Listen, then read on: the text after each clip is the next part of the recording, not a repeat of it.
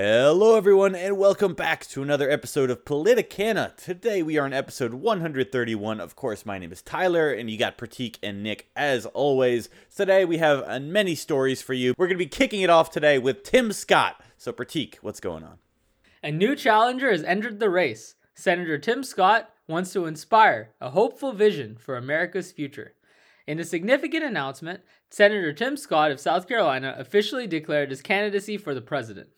As the Senate's only black Republican, Scott's decision to seek the Republican Party's nomination in 2024 will test whether his optimistic vision for America's future can resonate with GOP voters who have recently favored partisan fighters. Scott will make a formal announcement on Monday at Charleston Southern University, his alma mater. The 57 year old former insurance broker has rooted his political identity in his grandfather's work in the cotton fields of the Deep South. Despite his personal story of rising from generational poverty, Scott rejects the notion that racism remains a powerful force in society. He presents his candidacy as the embodiment of the American dream, attainable only in the United States. To set himself apart from Trump and DeSantis, Scott strives to focus on hopeful themes and avoid divisive language. He refuses to center his life story around the country's racial inequities, arguing that those who disagree with his views on the matter are attempting to use race as a weapon to divide the nation. Scott believes that the truth of his own life disproves their claims. He expressed concerns about telling white children that they are oppressors and telling black and brown children that their destiny lies in grievances rather than greatness. Tim Scott's presidential campaign will undoubtedly bring forth debates and discussions about the future direction of the Republican Party and the nation as a whole, as he seeks to offer an alternative vision built on optimism and unity. So, Nick and Tyler, what are your thoughts on Tim Scott? Well, I'm glad that someone else is entering the race. We were talking before the show. It's actually the first senator that's in the presidential race. Um, Tim Scott, he, he's a good speaker. Um, he has some interesting opinions. We were talking about opportunity zones before this. Um, he, he's pro life. He's very focused on financial issues, all that. His messaging is focused around being hopeful and, and, avoiding divisive language. I'm actually not sure that there's a lot of demand for that at the moment. I think people like divisive language. I think that's going to help you. And I don't really know how you beat someone like Trump by going the optimistic higher higher road route because that's something like Jeb Bush did and it just d- didn't pan out very well. Maybe it'll work. I just don't think so. Right now he's pulling at like what 1%. I know he just announced his candidacy. Of course he wouldn't have really any poll numbers to show for that, but still I don't think he has that much of a national presence presence against DeSantis or Trump. It's looking really like a really long shot that he stands a chance here. But we you never know. I mean, things can change in a moment. Maybe he has a highlight moment that goes viral and everyone catches on and loves to see that. But from where we're sitting right now, it looks pretty unlikely that he's going to have a significant impact in this election. Nick, what are your thoughts? So, Tyler, you say that he's not going to be divisive, um, but at the same time, if you look at the top issues on his campaign website already, it's border security, it's national security. So, he talks about the showdown with China that's going to be happening. He talks about conservative values, where he he thinks that liberty and sort of faith and patriotism are in decline in the United States. And so, you know, aside from the faith stuff, which it's very clear from his life story that he's very grounded in his religion but as far as national security, it's really framed around being adversarial around China. And on border security, it's also framed as being adversarial against drug cartels. Um, on the fentanyl issue, which is a big issue uh, when Republicans are running. Democrats don't seem to do as much with fentanyl just because the Republican talking point is often around fentanyl coming through the borders, not as much any of the pharmaceuticals in the United States with, you know, any other opioids, just, you know, that that was sort of talked about with uh, hillbilly. What is it? Elegy, eulogy. How do you how do you pronounce it? I think it's hillbilly elegy. Um, with with that book, but apart from that, like it, it hasn't really been in the conversation for a little while. So I just wanted to say that for Tim Scott, like personally, if he had a strong stance on environmental stuff or climate change stuff, I could vote for someone like Tim Scott. Now, I granted I disagree with him on abortion. I disagree with him on the religiosity of his background. Like, I, I probably wouldn't like him for a lot of actual issue reasons. But as far as personal character, Tim Scott is someone who very much is like a traditional politician when you think of one, where it's like they've got a squeaky clean record, they look good in front of the camera, they're personable, they have a compelling life story.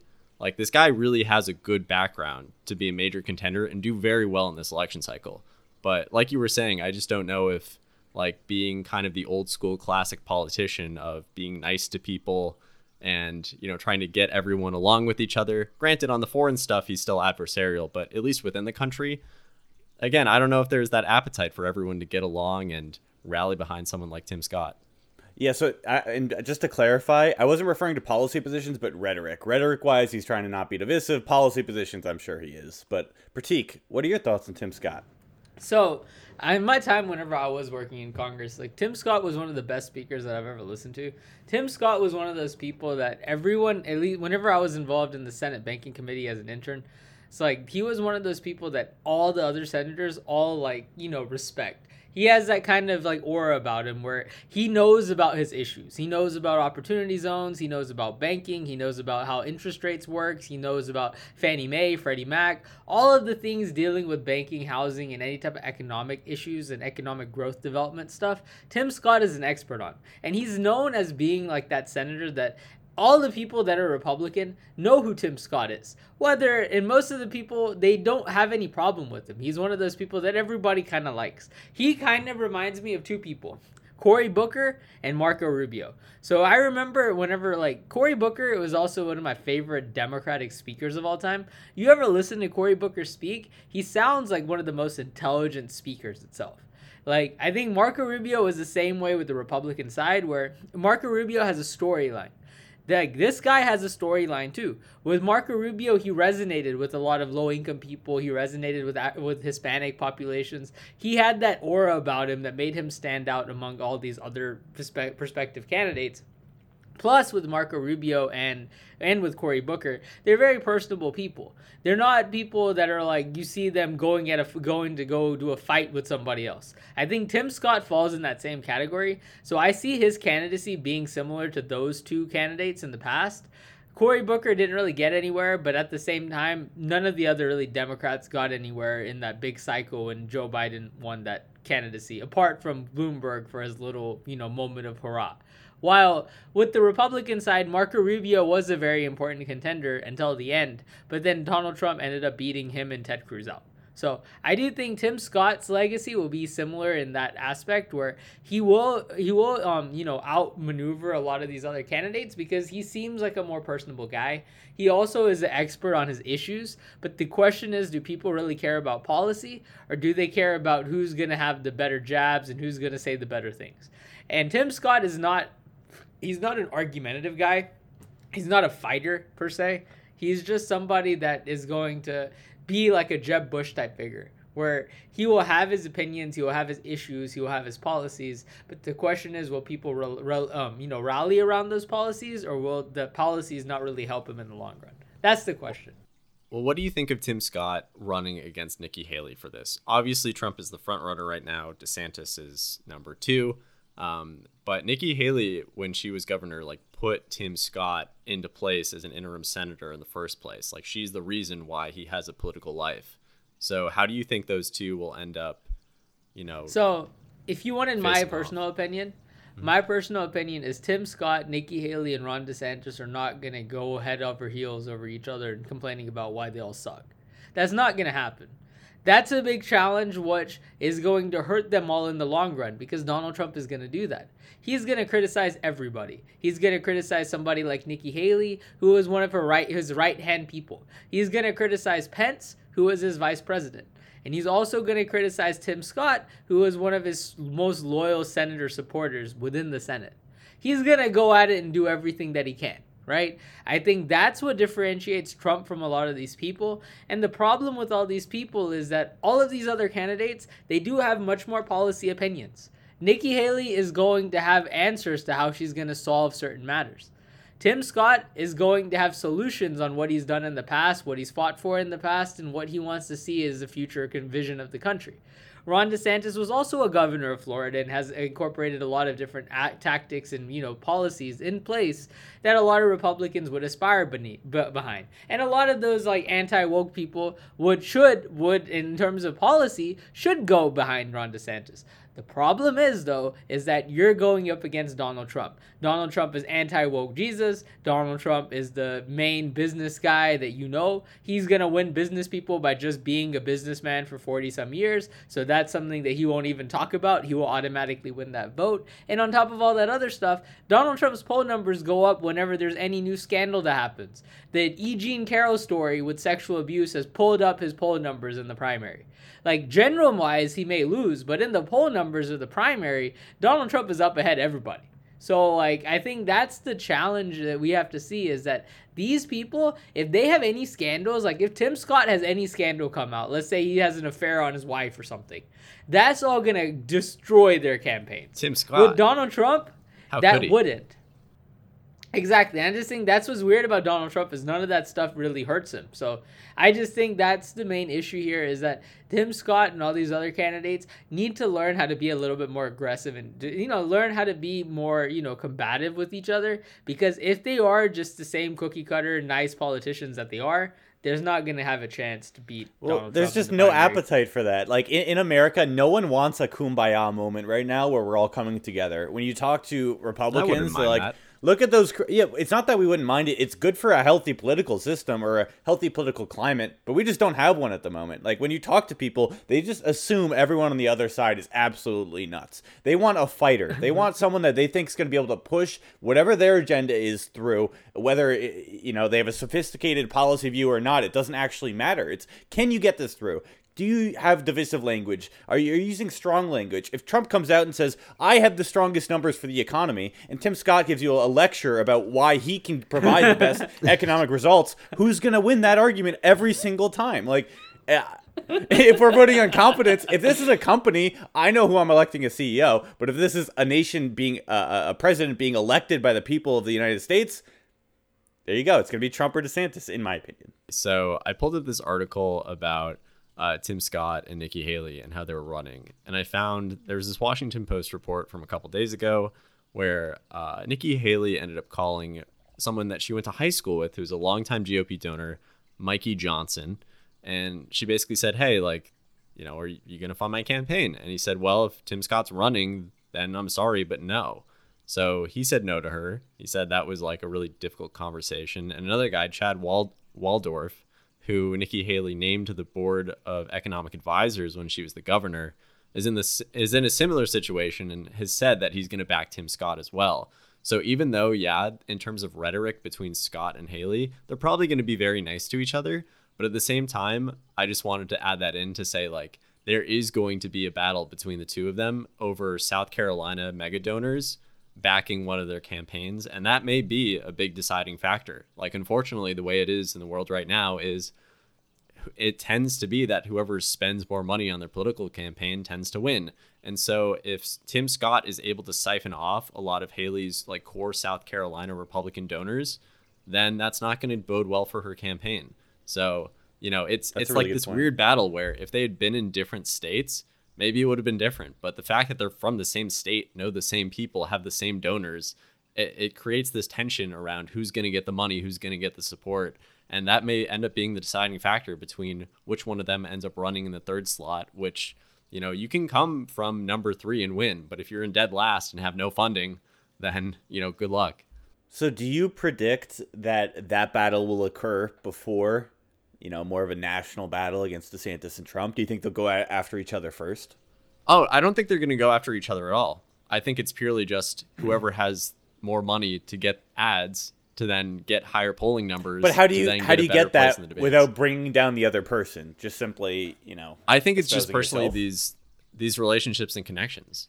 Like when I mentioned where Nikki Haley literally went to high school with this guy, and then he said, "Sorry, like I know we're friends, and I've donated to you in the past, but I'm gonna support Tim Scott." Like that that's kind of brutal to hear. That someone who's been supporting you for a while is now just gonna support this other guy. Um, so yeah, I, again, I don't think it's gonna make its way into the debates, and I don't think it's gonna turn nasty in that way. But there may be like behind the scenes jostling for who's gonna get more money to then get out the vote more. I do think um, if you were to go back in the past, go back to 2015 time, you had three candidates at the time coming from Florida Jeb Bush, Marco Rubio, and technically Donald Trump. And that was one of the big things that actually hurt both Rubio and Jeb Bush was that Donald Trump stole that crowd. And once Donald Trump had won Florida, it kind of perplex, per, um, propelled all the other states to just kind of be like, all right, let's get behind Donald Trump because he's won Florida. But like that was one of those situations where Marco Rubio and Jeb Bush also kind of hurt each other because Marco Rubio criticized a lot of the things that Jeb Bush was doing. Jeb Bush criticized Marco Rubio, and then Donald Trump made fun of both of them. So like he kind of like just they all just kind of killed each other off and Donald Trump took advantage of that. And Donald Trump didn't have to do anything in terms of persuading any of those people that, you know, you should vote for me because I'm better than these other guys. All he had to do is just let those two people kill it off, kill off each other. So the question here is that in 2024 is will all these other candidates kill off each other? And I don't see that happening. I just really think that all these people are idiots because they're not just coalescing around one person. Because the more and more people you throw in the system, the worse it is for them them to have a chance against Donald Trump. And I don't really think that there's anything that really differentiates a Tim Scott or a Nikki Haley. You're better off just combining forces and getting behind somebody like Ron DeSantis because none of these people really have a shot at winning anyway. That's just my perspective. You know, it's kind of stupid to me. Assuming DeSantis ever announces his candidacy, that is, which leads nicely into our next story, Prateek. So, what's going on? So the story is called The Anti Woke Prophet Prognosticates a Sunshine Revolution for America. So, Governor Ron DeSantis of Florida all but declared his presidential candidacy Thursday afternoon, telling donors and supporters on a call that only three credible candidates were in the race and that only he would be able to win both the Republican primary and the general election. You have basically three people at this point that are credible in this whole thing it's Biden, Trump, and me. And I think of those three, um, two have a chance to get elected president Biden and me based on the data in the swing states, which is not great for the former former president and probably er, insurmountable because people aren't going to change their view for him. DeSantis is expected to file paperwork declaring his candidacy for the Federal Election Commission before a major fundraising meeting with donors in Miami on May 25th. That is meant to act as a show of his financial force. He must formally enter the race before he can solicit donations for his presidential campaign. He said, The attitude of Republican voters amounted to, we've got to win this time. And when he praised Trump's policy, he said that Biden has done done many of them. The corporate media wants Trump to be the nominee, DeSantis said, adding that journalists, other candidates, and two presidents have targeted him with criticism. DeSantis quoted a voter he had talked with at an event in Iowa as saying, You know, Trump was somebody we liked his policies, but we don't like his values. And with you, we like your policies, but also that you share our values. Currently, polls still place DeSantis consistently behind Trump by a large margin in the GOP primary polls and with a large margin over other hopefuls. Despite him being a prolific fundraiser, raising over $30 million for his super PAC Never Back Down, many top GOP donors have expressed hesitancy due to his concerns over DeSantis' abortion ban and his comments regarding the Russian invasion of Ukraine with DeSantis' official entry into the 2024 presidential race, um, supposedly by May 25th, the political landscape is set to intensify. As he prepares to announce his candidacy, all eyes are on the governor, eager to see how he will navigate the competitive Republican primary field and potentially reshape the party's future. So, Nick and Tyler, what are your thoughts on the anti woke prophet, Ron DeSantis? Well, who is the anti woke prophet? Is it Trump or is it DeSantis? That's the real question here. Um, so I, I hear a lot of people online basically saying, I can't stand Trump. I can't stand what he's become at this point. We need someone else. Therefore, it's going to be DeSantis who I'm voting for. I'm not sure that a large enough section of the Trump voter base is willing to say, I'm going to go with DeSantis now simply because he's a more moderate version of Trump. He can get votes. He could probably win, so we should pick that guy. I don't think in, in people's minds they're thinking we're going to pick this guy because he's going to win. They're going to go, we, we need to pick Trump because he has to overhaul this political system that was unjust to him, that uh, uh unduly attacked him, that said he caused January 6th, that's trying to imprison him. There's a witch hunt against him. And I think a lot of Trump's fundamental supporters aren't gonna you know veer f- from that course and go with DeSantis. So he can talk as much as he wants. I don't think he's to stand much of a chance, even if he does fare better in the election, which is what we've seen throughout the polls, you know, historically at this point. Nick? Yeah, I think it's tough to say because voters don't have an emotional connection to Ron DeSantis. They're starting to build one with all the headlines that are coming out where DeSantis will say, Oh, I'm protecting our children. I'm doing this. I'm doing that. And it's like, Oh, look at this guy. He's standing up for our values. That's great. But with Trump, like, there is a real emotional connection there it's like he's he's your guy, you know? Like there's no one else. It's just Trump. So if you're looking for this primary and you're looking for your guy, I mean, he's there. You got to be behind him, you know? Um, and I just think like okay, I'm kind of joking here, but genuinely, I think there is a visceral emotional reaction to what happened with the last election. And for the people who are hardcore QAnon people, I think that like they're Trump or bust. I really don't think they're going to support DeSantis unless he wins the primary. They'll vote for him in the general, but in the primary, they're going to be Trump or nothing. Um, and so I don't think that's going to change at all. And DeSantis, again, like we talked about in the last episode, Prateek, where you mentioned that he should start attacking Trump on the fact that Trump lost in 2020 and that DeSantis could win. And why would you want to vote for the same guy who already lost to Biden? Um, which doesn't make any sense. You should pick someone else who's going to win. Um, but if he goes that route, then again, it spits in the face of all those people who think that the election was unjustly stolen, that it's all based on a big lie, that there's this huge scheme, and that you know the country is fundamentally captured by the FBI, the CIA. There's all this stuff going on in the background. We saw that this week when um, I think there were some whistleblowers at the FBI who were testifying, and a bunch of Republicans ended up you know, going all over Twitter saying like, "Oh my God, the Biden administration is just."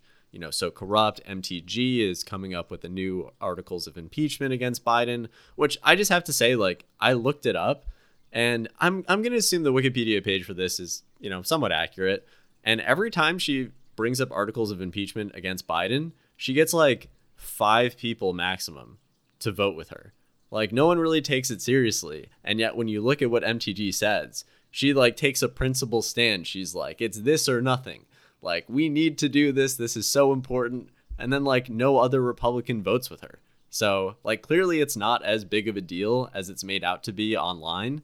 But like those that being said, like it's still going to affect the voters, even if Republicans in Congress don't necessarily vote with MTG. There's still a certain block of the base that is exactly like MTG, that is exactly like Boebert, and they are going to vote their conscience in that, which is that Donald Trump should have been rightfully elected the president of the United States, something that I disagree with fully. But they would say, look, it's got to be Trump. And DeSantis seems like a good guy, but he's not Trump. We want Trump. But uh, I know Prateek, you have a lot to say here. Just very quickly, MTG, she's winning the propaganda war, though. If you can get your views online, say, I'm going to impeach Biden, it doesn't matter how many people vote for you. We're talking about that story. Other news outlets are talking about that story. So, regardless of how popular it is internally um, to the population, I think people see that and they go, yeah, Biden, of course he should be in jail. Lock him up, all that. So, yeah. I think um, when it deals with Ron DeSantis, as I said, you're right, hundred percent with Nick, what Nick is saying. I agree with. That's basically what I said in my last episode. Is that Ron DeSantis has to try to promote himself as being the candidate that can beat Biden. Donald Trump is lost with anything, that should be the focus that all these people are hyping around. And this is the problem that I have with all these other people that are running. Like they're all they're doing is they're making it harder for Ron DeSantis to win. Like no, there's no benefit that Nikki Haley, Tim Scott, Asa Hutchinson, now Mike Pence is thinking about running, Mike Pompeo, Vivek Ramaswamy. Those guys are not going to change the election in any way. If anything, they should all consolidate behind Ron DeSantis. Go back to what happened in 2020 with the Democratic presidential cycle, where all the other Democrats like Kamala Harris and um what was her name, uh, Amy Klobuchar and Pete Buttigieg, they all gave up to all consolidate behind um what is his name Joe Biden. That should be what their focus is. So then they could beat Bernie Sanders. This is what they need to do on the Republican side too. They all need to consolidate behind the Republican candidate that is going to potentially be the chance that Do- Donald Trump loses. And I do think that apart from Ron DeSantis, he is right. It did the ra- races between Biden, Trump, and him, but he has to win those people. And I do think that those guys all have to consolidate behind Ron DeSantis because unless they do, Donald Trump is going to win the primary. And if Donald Trump wins the primary, the problem is that you, as a Republican voter, already kind of know that he might lose to Biden again because he lost to him one time already. With Ron DeSantis, we don't know if he can beat Biden, but there's still some kind of hope that maybe this guy could be the answer because you've already seen Trump lose. So now you want to see if Biden, if uh, what is it, DeSantis could beat Biden. But that's the main my main thing here. But but Prateek, do you think they should drop out now though? Like, shouldn't they at least run a couple states to start with? Like, for example, you drew the parallel with 2020 and Democrats. They waited for a couple states. Like, they waited until after Super Tuesday to start dropping out. So they at least like gave it a shot and saw whether or not they were going to win. And heck, like I think Pete Buttigieg like literally won one of the first states. I forget if it was Iowa or New Hampshire. He won like, the Iowa caucus. He just straight up won a race, and people were shocked, and they were like, "Oh wait, does this guy actually have a chance?" So I don't know if there's early upsets. Like you can really build momentum, and you know maybe it's not Trump and DeSantis. Maybe I think I think I would agree with you, but that is if everybody was to engage in the debate, and if Donald Trump doesn't in, doesn't enter the debate ain't nobody gonna watch that debate. That's the thing. Like, you know, people are watching it for Donald Trump. People remember Donald Trump. People think of Donald Trump when they think of presidential debates now. Before then, you had so much, you had only people that were political buffs that would watch these political debates. Then Donald Trump entered, and everyone started to watch the political debates, and that even that even transferred into the Democratic primary, where they were like, "We need to make sure that this debate is like the Trump primaries because we want to make it exciting," and it was kind of boring. So that's what this is gonna be. Is like it's gonna be the same as what was in the Democratic primary cycle. The only difference is is that if Donald Trump doesn't show up, Donald Trump isn't gonna lose any votes. Donald Trump is still gonna have the same votes that he already had. But like other people that would have potentially, you know, potentially changed their vote to vote for somebody else, if Donald Trump doesn't show up, it's a, it's in the, basically in Donald Trump's like benefit for them just to not show up in the debate. Now, if all these other people just started dropping out like flies, because I in all my in my belief they shouldn't have even entered in the first place. It's kind of stupid. They should have all like once they all like drop out, and if they're able to just get behind Ron DeSantis, then, if it's just between Ron DeSantis and Donald Trump, then like Donald Trump has to show up to the debate. But if it's all the in Donald Trump, for all it's worth, he knows that Ron DeSantis is his main rival. He's even had ads coming on TV. Ron DeSantis even, isn't even declared yet that he's gonna run, but he has ads going on about how Ron DeSantis is like, you know, is bad for taxes and he's done all this stuff against Disney and now he's bad for business and how like you know he's trying to cut your Medicare and he's trying to cut your Social Security. You well, you remember the me. pudding ad. Yeah, the pudding ad. Yeah, he has where they had uh, all over that pudding. just eating pudding with three fingers, just straight. I don't remember thing. that. straight from the cup. but see, what I'm saying is Donald Trump knows that Ron DeSantis is his rival. He knows all these other people are pretty useless. And to be honest, if all these other people are in the race, then it just dealing uh, it just kind of eliminates the amount of firepower that Ron DeSantis has because Ron DeSantis would win all those people probably that would have supported anybody of those other candidates and they would all consolidate around the anti-Trump candidate who would be Ron DeSantis. The problem with all these other people though is they're just a bunch of idiots. They can't argue about why they like the problem I call them idiots too, okay? If you can't say that Donald Trump lost in the last election, and you can't say that you, if you were to run, you could beat Biden. Donald Trump hasn't. If you can't say those two things, why would anybody go out of their way to vote for you?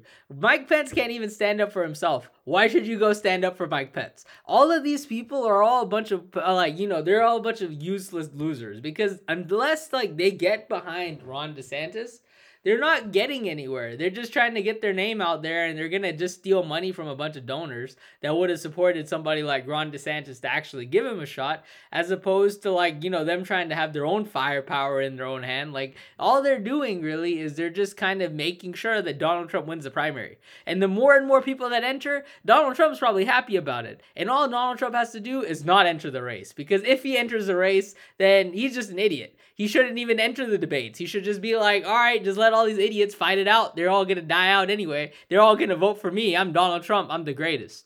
Like that's what's gonna happen, in my opinion. No, I, I think you made good points. It's just for me, especially the voting populace, they don't care about your your political thought and theory and like oh, if we just coalesce these votes around this guy, then we'll win the election. I don't think people think like that. They think like, who's going to best represent me, my values, and what I see, what I want for the country. And if that's Trump, it's going to be Trump. If it's DeSantis, it's going to be DeSantis. But I don't think that they're going to go, oh, we need to get this amount of votes for this guy. So when he goes up against Biden, then he'll win.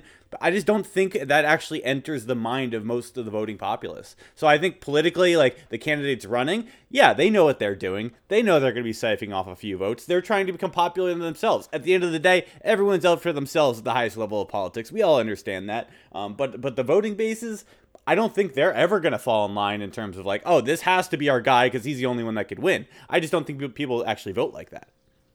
I have some polling data to share Prateek, did you have any uh, response to Tyler there, or straight? no, no, you go. Go to the poll. All right, let's let's go straight to the poll. So, just for the audience, by the way, this story is going to sound a little different than most of our stories. Um, so, full disclosure, we had a story that we wrote up, and then we put it into Chat GPT, and to make it more interesting, we asked it to make it a little sexy. So, here's here's what we came up with: uh, Steamy showdown. Trump dominates polls. Biden and DeSantis locked in sizzling political battle. So, in the sizzling world of politics, former President Trump holds a scorching seven point lead over President Biden, setting hearts ablaze according to a steamy Harvard CAPS Harris poll. And when it comes to a tantalizing face off, Biden and the charismatic Florida governor, Ron DeSantis, find themselves in a thrilling tie, igniting the passion of Trump's dominance in the GOP primary as DeSantis prepares to enter the race. My God, some of these words. However, amidst DeSantis' claims of being the stronger contender against Biden in the general election, doubts are starting to smolder as the poll raises questions about his seductive allure. So, this captivating survey reveals that if the tantalizing 2024 election were held today, a blazing 47% of respondents would passionately vote for Trump, while an alluring 40% would passionately back Biden. Now, in the seductive showdown between DeSantis and Biden, both captivating candidates received an equally enchanting support from 42% of respondents. These intriguing findings suggest a challenging atmosphere for DeSantis' scintillating announcement, yet voters still believe he possesses the potential to ignite a fiery competition. And in closing, in a world of desire and longing, the prevalent perceptions setting Trump as the irresistible Republican frontrunner as he prepares to face Biden in the forthcoming election and standing in his as his tantalizing rival, consistently captivating hearts in second place is the mesmerizing DeSantis. Which by the way, as an aside, I don't think anyone will ever call DeSantis mesmerizing outside of this right now ChatGPT. I mean, maybe that's the genius of AI, but you know, I really don't think anyone will call him that again in his life. Um, but in any case, so this survey, which was very enticing, was conducted amongst 2004 registered voters and unveiled a significant lead for Trump while simultaneously kindling a fiercely contested race between Biden and DeSantis, leaving us all longing for the passionate flames of the political battlefield. Uh, so, Tyler and Prateek, what do you think about this? One, think- do you think the story was interesting enough? Did ChatGPT succeed in making polling sexy? Or is it still sort of the same old numbers, but you know through an AI lens. They love saying I, tantalizing. Like, what's tantalizing about the election? like, like there's love, just a few things. I love yeah, passionate yeah. flames of the political battlefield. It like, I don't know. Yeah, I just like, like, do not imagine anything like that. You know? Yeah, they're talking about DeSantis, and they're like, the poll raises questions about his seductive allure. I think I feel honestly, like all political commentary should be like this. I, you know, one thing we've talked about previously is DeSantis's charisma or lack thereof. I don't know, Prateek Tyler, do you think that's going to have any bearing in the actual election? And mostly think, in the debate stages, like one on one with Trump. I think on his own, he's actually a pretty decent speaker, and I, I, you know, he talks about all the right things. It's just against Trump. That's that's the biggest issue here. If it were uh, DeSantis against pretty much anyone else, there's really no issues here. It's just Trump is the bully. He has those zealous supporters. How do you get by this guy that has all the support, but he probably doesn't? He's probably not going to win the general election. But these supporters are not willing to leave him. How do you poach those those people? That's and for issue. people people who may be listening who are like, "Oh, why do you care like why do you care that much about charisma? Like shouldn't you just care about their policy positions? Isn't that what really matters? Like if the person is decent and smart and has good ideas on policy that you would agree with?" The answer is no. For example, Jeb Bush, That's not how particularly Jeb Bush. Jeb Bush got absolutely spanked the last time around. Like Jeb Bush had no shot of winning once Trump was on there and just made fun of the guy every single time on stage. And like this is a man from a major political dynasty who was the governor of Florida, same way that DeSantis is the governor of Florida, and he just didn't have the personality to get past Trump. So unfortunately, like or fortunately, depending on where you're sitting, like this ends up mattering a lot. And if it was Tim Scott, like we talked about earlier, who just seems like a decent, nice guy running versus DeSantis, I don't think it would be the same issue. I, if anything, then I think it would be okay. Where are they different on the issues? Which one do I like better in terms of how they're actually going to govern as the leader of the country? No, that's not what's on the ballot here. Like Trump is so much of a wild card. He he really like pulls people in and he draws you to whatever he wants, you know, or whatever he thinks is going to get people riled up, and then he runs with it and he does really well. So on the debate stage like he clearly stands out and yeah, I just I just don't know. Again, I, like you guys were saying whether or not he's going to find it even worthwhile to show up to the debates, but I think it would just make it that much more clear that he would be a better pick. He's an expert at, at using emotionally charged words and language and anchoring those to certain people. Like he can get you to associate a negative, like laziness, with like another politician or something in a way that others can't do, and he's very simple about it. And that's why I went after him about the uh, the serendipitous, uh, de- de- de- DeSant- DeSantimonious, man. DeSant- sorry, DeSantimonious. It's like that doesn't stick, but everything he had done in the past was really effective at that. And actually, when you're trying to manipulate someone psychologically, that's what you do. You use emotionally charged words so that when they're listening to you, they have the framing of someone that's emotional in whatever way you want them to be, whether Like that's sad Hillary. or angry or he whatever needs that boring may be. Exactly. Ron, man. He needs to come up with something catchy. But he hasn't yet. I mean, but you're right. There's there's no one out charismaing Trump at this point. The problem is, and I had mentioned this previously, it's like Trump has baggage now. He has this baggage. We know he has this baggage, and yet he's still going to have a chunk of supporters that will never leave him. How is DeSantis going to overcome that? What can he possibly pull out of his his hat? What rabbit can he pull that will magically make it that he can fill that gap that he currently has with Trump? I just don't see it. And I think the main problem with DeSantis is the guy needs to learn how to attack back. Like the thing about Donald Trump is Donald. You don't just learn how to attack though. Trump's always attacked. Like you don't Yeah, just go up against someone that's been attacking people for 70 years. Like you don't you, you're going to lose that. Yeah, even if you start now. So it's like I you're probably best off being yourself. It's just not enough in my opinion. and I think the main thing here too is like Donald Trump is for all it's worth, he will he, he has to like he has to set himself different from like you know all these people whenever he talks about certain things and the way he interacts with certain things to make sure that he wins as moderates in the general especially with dealing with G. Jean Carroll and you know situations like that. But I do think Don, Ron DeSantis needs to capitalize on that. The fact that Ron DeSantis has taken this long to um you know and this is long to announce his candidacy is kind of sad. Like he should have done this stuff way back when.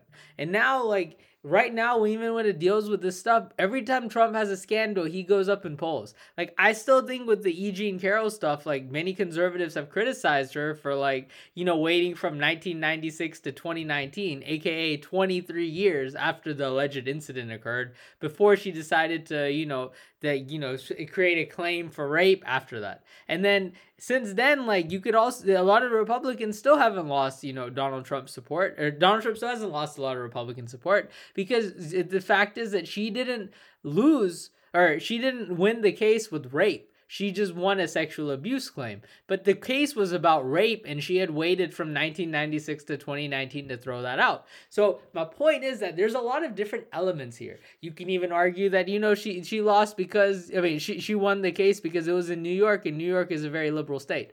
A lot of republicans are going to make that claim. Whether or not it's true or not that's pointless. My point with all this stuff in the end is that ron desantis has actual things that he can attack on these other people need to just quit and join the Ron DeSantis team. And what Ron DeSantis really needs to do is he needs to do three things. He needs to say that he won't, he could win, he could beat Biden, Joe Biden, eh, but Donald Trump has lost. That's the first thing he needs to do.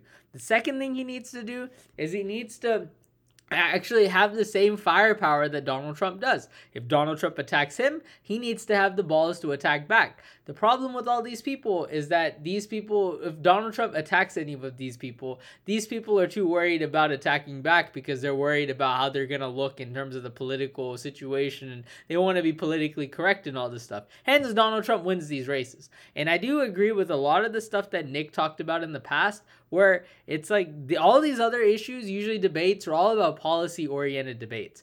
Democrats had the same thing in the last election cycle. They had 26 different candidates, and all of those people literally were talking about policy issues that differentiated each other from each other. With Donald Trump, all of that stuff gets thrown out the window because Donald Trump never talks about policy in these debates. He just goes out and attacks people. So if these people don't attack back, well, Donald Trump's already won. He doesn't. He even have talks to about nothing. policy It- critique. it- He but if he best talks about policy- policy, He it's does, very but- brief. It's very high level, very Exactly. brief. We're gonna make the economy great. We're talking about the world economy here, and he's like, "We're gonna make it great," and he doesn't give specifics, but he doesn't need to, because people think and see him as the economic business candidate. He's gonna make the economy better because that's just who he is. It doesn't actually matter what he's like trying to put forward.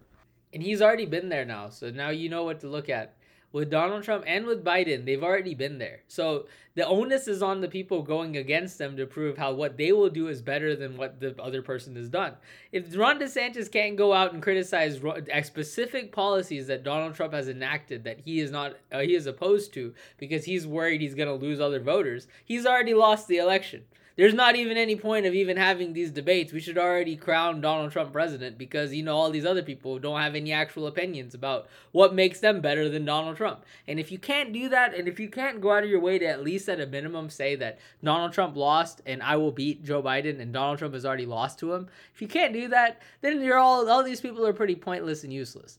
Then at that point, you're just better off just like, you know, not even having a debate. You should already be past the primary stage because these people don't have anything in them to actually stand out. Do you know what? I, I think this is how you beat Trump. You say it's actually a conspiracy that Trump's running again because he knows the Republicans are going to lose and he's trying to crash the Republican Party. And because of that, we need to vote in DeSantis.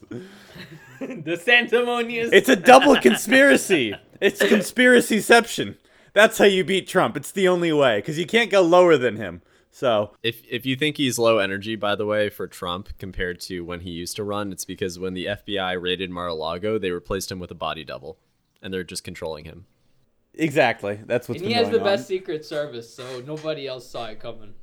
Yeah, the real Trump hasn't been seen since January 6th. Who knows what happened? but with that, we're going to be moving on to one of our favorite senators. So we have, moving on, we're moving on to Dianne Feinstein. Was she with us in flesh or in spirit? So the 89 year old legislator, Dianne Feinstein, the oldest Democratic senator in politics from California, told reporters that she has been working when she was actually gone for three months. Uh, when she was asked if she had been working remotely, she responded, No, I've been here. I've been voting. Please, you either know or don't know. Senator Dianne Feinstein then, uh, experienced complications that were publicly disclosed from a recent case of shingles that are left her absent from Washington for three months. Um, she had also suffered from Ramsay Hunt syndrome, which occurred when shingles spread to her ne- uh, head and neck, in the case of encephalitis, which is the swelling of the brain, a person familiar with the situation said on Thursday. The oldest senator in the U.S. government is currently serving her final term, but calls have been made. Uh, from opposition claiming that she is currently um, mentally unfit to serve. So, what are your guys' thoughts on this? Is she unfit to serve? I know we talk all the time about ageism, people getting older in politics, these old people running the country. Is she too old to be a senator in the U.S.? What are your thoughts? No, I want a senator that's gonna live to be 101, being a senator when they're 101. That's what I want.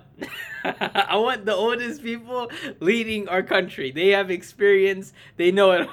They know it all, and they're super old, so they connect with their voter base, which is the old people. Yes, we need the elders to gather around a table and figure it all out.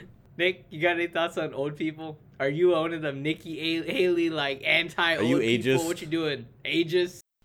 Oh God. Well, first of all, ageism in the workplace is illegal. You can't discriminate against people. I think it's over 40, which is crazy to me. It's like Darn. 40 is not that old, you know? Like 40 is like I don't know. it's really not that uh, anyway. I think it should be more like 50. But in any case, um I think if you're 42, I'm sorry, but you know you could be fired. Um, anyway, so for for Feinstein, yeah, I think just the fact that her illness has literally taken her out of doing her duties. So, for example, I think where I would draw the line is like, are you able to do your job? Right? If you're able to just show up and vote, that's fine.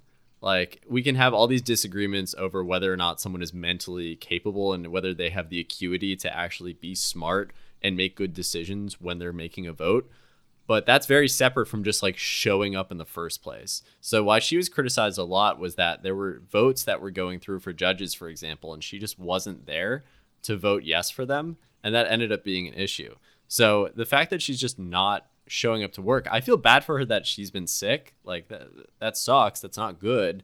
But at the same time, like, just because I feel bad that she's been ill doesn't mean that we should like treat her with kids gloves as far as voting for very consequential issues where like this is an important job that she has and if she's just not fit to do it then maybe someone else should you know maybe someone else should step up but and we've seen this previously like people have resigned for example for very different reasons but for example franken resigned and they put someone else in um, so it's not like it would be like an appreciable, huge stain on her record to be like, oh, wow, you know, she was really old, she got sick, and then she left. I feel like that's a totally reasonable reason to be discharged. And when you're looking at someone like Fetterman, for example, who just won in Pennsylvania, like he suffered a stroke. His wife had to go out and do his acceptance speech when he was elected. And even now, there's still things where you'll look at clips of him and it's like, oh man, like, I don't know if this guy is really the same as he used to be. But at the same time, like, he's showing up, like he's actually doing his job. So it's very different, I think, to be sick and to be hit hard by an illness that takes you out for a bit.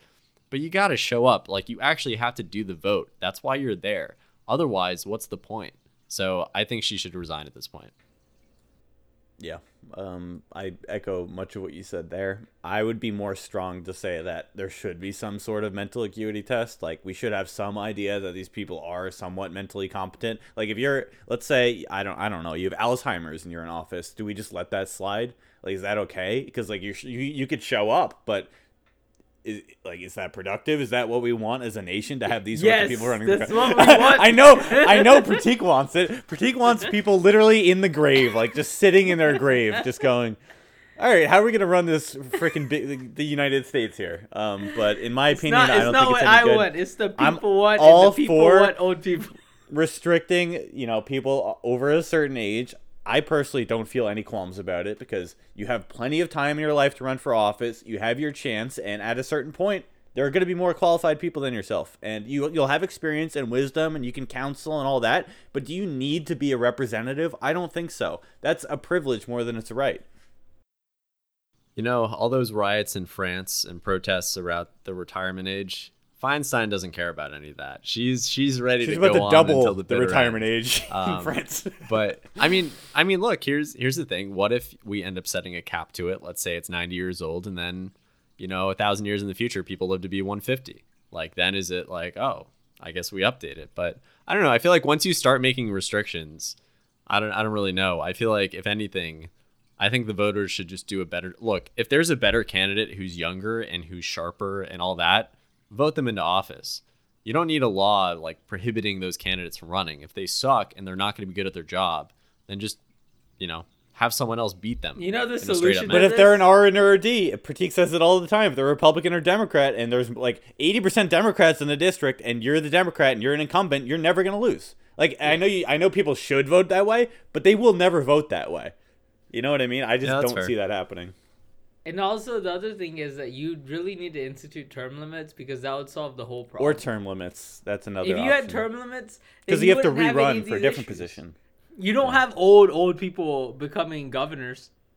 It doesn't really happen. I know it That's happens fair. with the presidency, but that's just because only old people like. Yeah, I was gonna say and Asa Hutchinson is vote. running, and he he's pretty old. Like They're he's not young, old. and this is his first time doing it. Yeah, he stands I mean, no look, chance. hey, Biden is pretty old. And Bernie has been pretty old. He's only getting older too. Donald Trump's pretty old. We only like old people. People that are competent, like Nikki Haley, Tim Scott. Nobody cares about those guys. Those people are pointless. You need old people. Prateek wants you to drop out. If you're young Yes. and able and capable and smart and with it and have good policy positions, we don't even want you to run in the race. Get out of contention. Yes, we Let- want the let- oldest of the old. and with that said, we have another obviously, you know, a big point of contention going on on the, the debt limit side. This has been all over the news lately. Um, so so Nick, what's going on there? Yeah, so debt ceiling talks are at a standstill. President Biden is facing unrest from progressive Democrats in Congress as the debt ceiling talks of the Republicans have intensified and pretty much fallen apart ahead of the June 1st deadline. Initially, Biden was refusing to negotiate on raising the debt ceiling, but Republicans have really capitalized on this situation, and that's led the White House to reconsider the Republican proposals for spending cuts. And the negotiations now involve discussions on work requirements for welfare programs, oil and gas project reforms, discretionary spending caps, and rescinding unspent COVID nineteen funds. So as time runs out, negotiations, you know, they've they've hit this roadblock, and the White House insists that the budget talks are separate from the debt ceiling, but the Republicans think that their pressure on the limit is really pushing the White House to negotiate. And before he shortened his overseas trip due to the debt ceiling talks, Biden expressed confidence in reaching a budget agreement to avoid defaults. But again, as the deadline is approaching, the outcome of the negotiations remains uncertain. So basically, we have Biden saying, oh, look, we're going to come to a deal, and there's no deal. So, you know, this is in a week and a half, is when this is going to hit. And it's going to be a big issue if it does. Um, now, people, like, people joked over the summer, or actually, it wasn't over the summer, it was uh, during this winter, people were joking about, you know, the Fed printing some coin that's worth like a trillion dollars just to like get around this. Uh, and people were kind of laughing it off and whatever.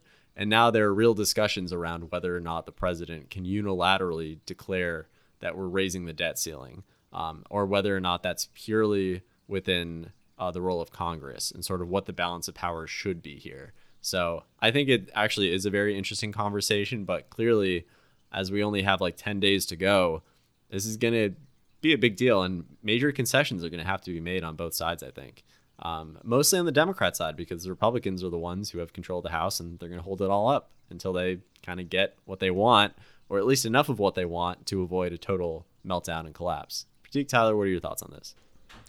I feel like the same thing happens every few years where there's always a battle over this. Are we going to default on the debt? Oh, of course we have to negotiate and it always goes through.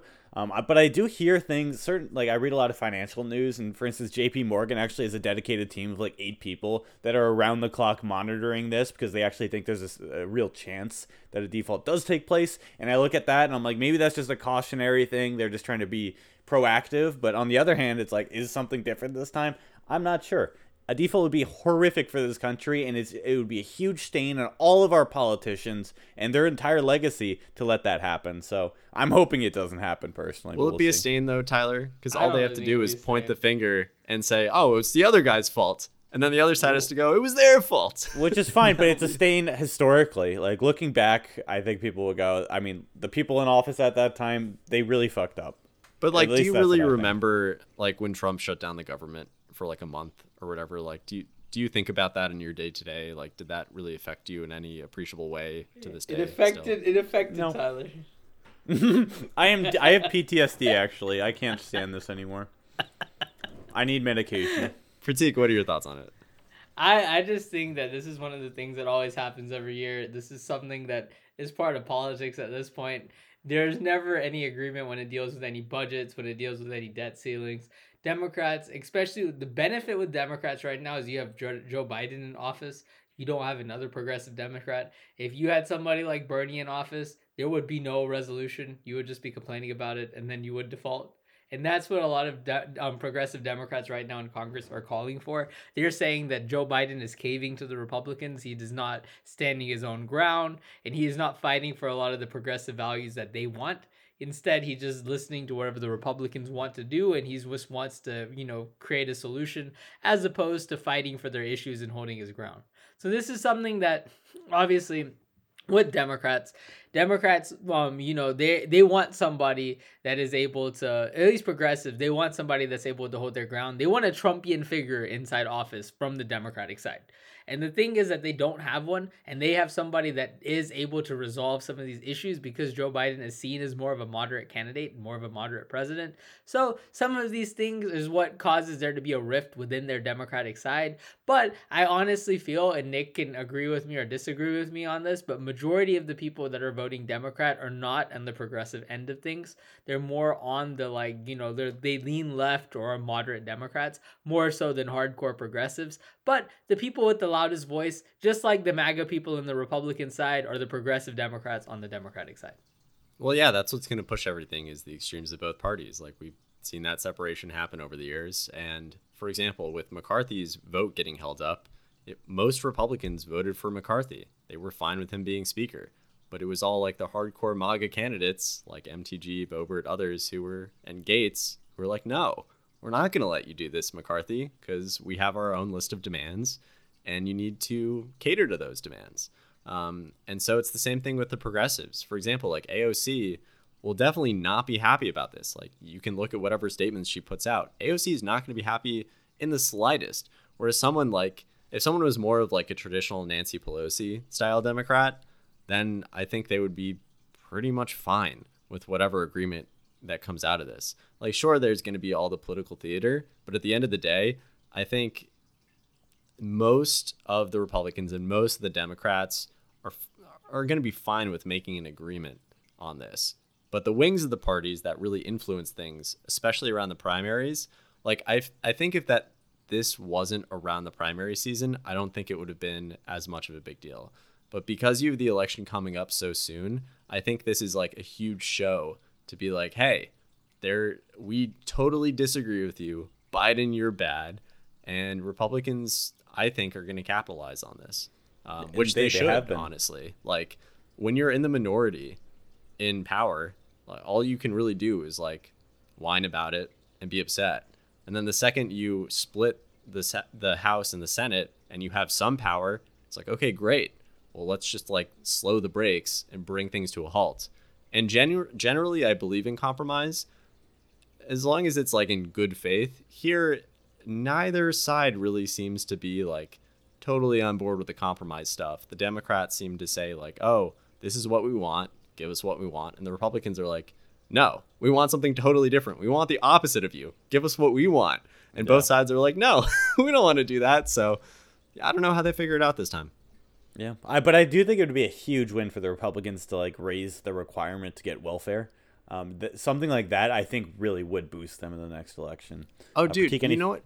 You know what's so interesting is that Trump at the CNN town hall, he was asked about the debt ceiling by Kaitlan Collins, and he said it's going to happen eventually. He said this in a few interviews where he said it's better to just have us hit the debt ceiling now and just blow through it and have an issue and we're gonna have to deal with it at some point. May as well deal with it now. I think he's fine saying that because he's not in office, but yeah, exactly. There's yeah. no pressure on him to say it right now. Um, but that, it's funny to me that the guy who really frames himself as the economic savior of the country is willing to just totally plunge the financial system into complete chaos and collapse.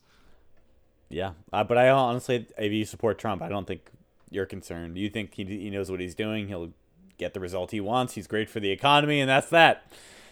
But with that, let's move on to our next favorite person. Um, we actually have two headlines. So we have Give Me My Own Money and Let Me Handle It, or as I like to say, Santos is money. We have Representative George Santos has named himself as treasurer of his campaign committee, adding another twist to the ongoing saga of puzzling filings made by his campaign. Despite denying any wrongdoing, Santos's campaign has faced scrutiny over the identity of its treasurer and questionable expenses, as we had discussed on previous weeks. Previously, Santos' campaign appointed a treasurer named Andrew Olson, but no record showed him as serving as treasurer for any federal or New York State political committees. Olson's associated address was that of a mixed use building in Elmhurst, where the Santos' sister previously lived. And when dozens of campaign expenses listed as $199.99 a penny below the threshold for which campaigns are required to retain receipts. With a criminal indictment and charges against him, Santos denied any wrongdoing. His campaign faces scrutiny over its treasurer's identity and questionable expenses, its comedic whirlwind of confusion and paperworking paperwork mishaps. I like that last sentence. Um, but yeah, of course, we have Santos. We can't leave this man alone. Um, I know Prateek wanted this man dead months ago, but he's still here. He's still kicking. Um, just named himself as treasurer. He he's seems to be fairly self aware. I think he knows what he's doing. I think he knew this would be a political story. Obviously, he has all these scandals around him, but it seems like he likes that limelight. Whether the whether it's good or bad publicity, it doesn't seem to matter. Um, this is only something you do if you're trying to be a little troll, kind of smack the face of the public. So, what are you guys' thoughts? I actually want to see if if um what is his name George Santos actually has a chance to re-win his own like house election. I kind of find it hilarious how this guy is so notorious at this point. Everyone knows who George Santos is. Republicans are like trying to push it down the drain. Like you know who cares? Like this guy is just some random dude that's a rep. Democrats are trying to hype up George Santos as being like the next big like thing and like the reason why all Republicans are corrupt and terrible is somebody like George Santos gets elected. But it's just ironic to me that this guy just keeps on doing more and more things. The guy has been caught for so many sketchy things. He's like he doesn't even really fit the norms of a Republican to be honest. Like there's nothing really about this guy that makes you stand out like, "Oh yeah, this guy's like a classic Republican." The dude is a gay guy. He's had this drag queen stuff. The guy's a credit card fraud monster. Like he's like becoming his own treasurer. Like he's done so many sketchy things that he doesn't really fit the norms of any politician really. But it's just that this guy is like the brand new thing in the market. That this is what we care about. This is what we talk about. Hence, he's the gaff machine of 2023. Yep. Um, and it looks like he has one challenger, Kellen Curry, who's an Afghanistan veteran, worked at J.P. Morgan. Um, he basically said he read about Santos and he was disgusted. And I think anyone running against Santos would use that as their political messaging. This guy is disgusting. He should never have been put in here in the first place. I'll do a much better job for you. And that's, that's what DeSantis needs to do to in politics, man. Like that's what all these other primary contestants need to do. Is just say that yeah, this guy has done some horrific things. This guy was a terrible president. You vote for me, I'll make the country a better place than it was before. Like that's what they need to do. They need to take a page in the book from Kellen Curry. That's how Ron DeSantis is going to become the next president of the United States, people. After he takes down Disney and defeats the wokes. Yeah. All the wokes, without saying gay, of course. Um, but yeah, Nick, that, that, that's what we got today. Any final comments before closing out the show this week? No, I was gonna say so. Of note, Kari Lake, uh, her election her final showdown is happening. Uh, we'll report on that next week because it's still with the court. They're still rendering a decision. Um, Kari Lake, of course, is um, she ran for governor in Arizona, has challenged it numerous times over the past couple of months, but uh, we will cover that when the decision formally comes out next week. But something to look forward to. Absolutely, and I can't wait for hopefully some of this campaign start to, uh, stuff to start as well. Getting those guys on a debate stage is going to be excellent, exciting, which is why everyone should follow. Um, please share the podcast. We really want to get out there for this next election cycle. We really appreciate it. Um, and we'll catch you next week. Later.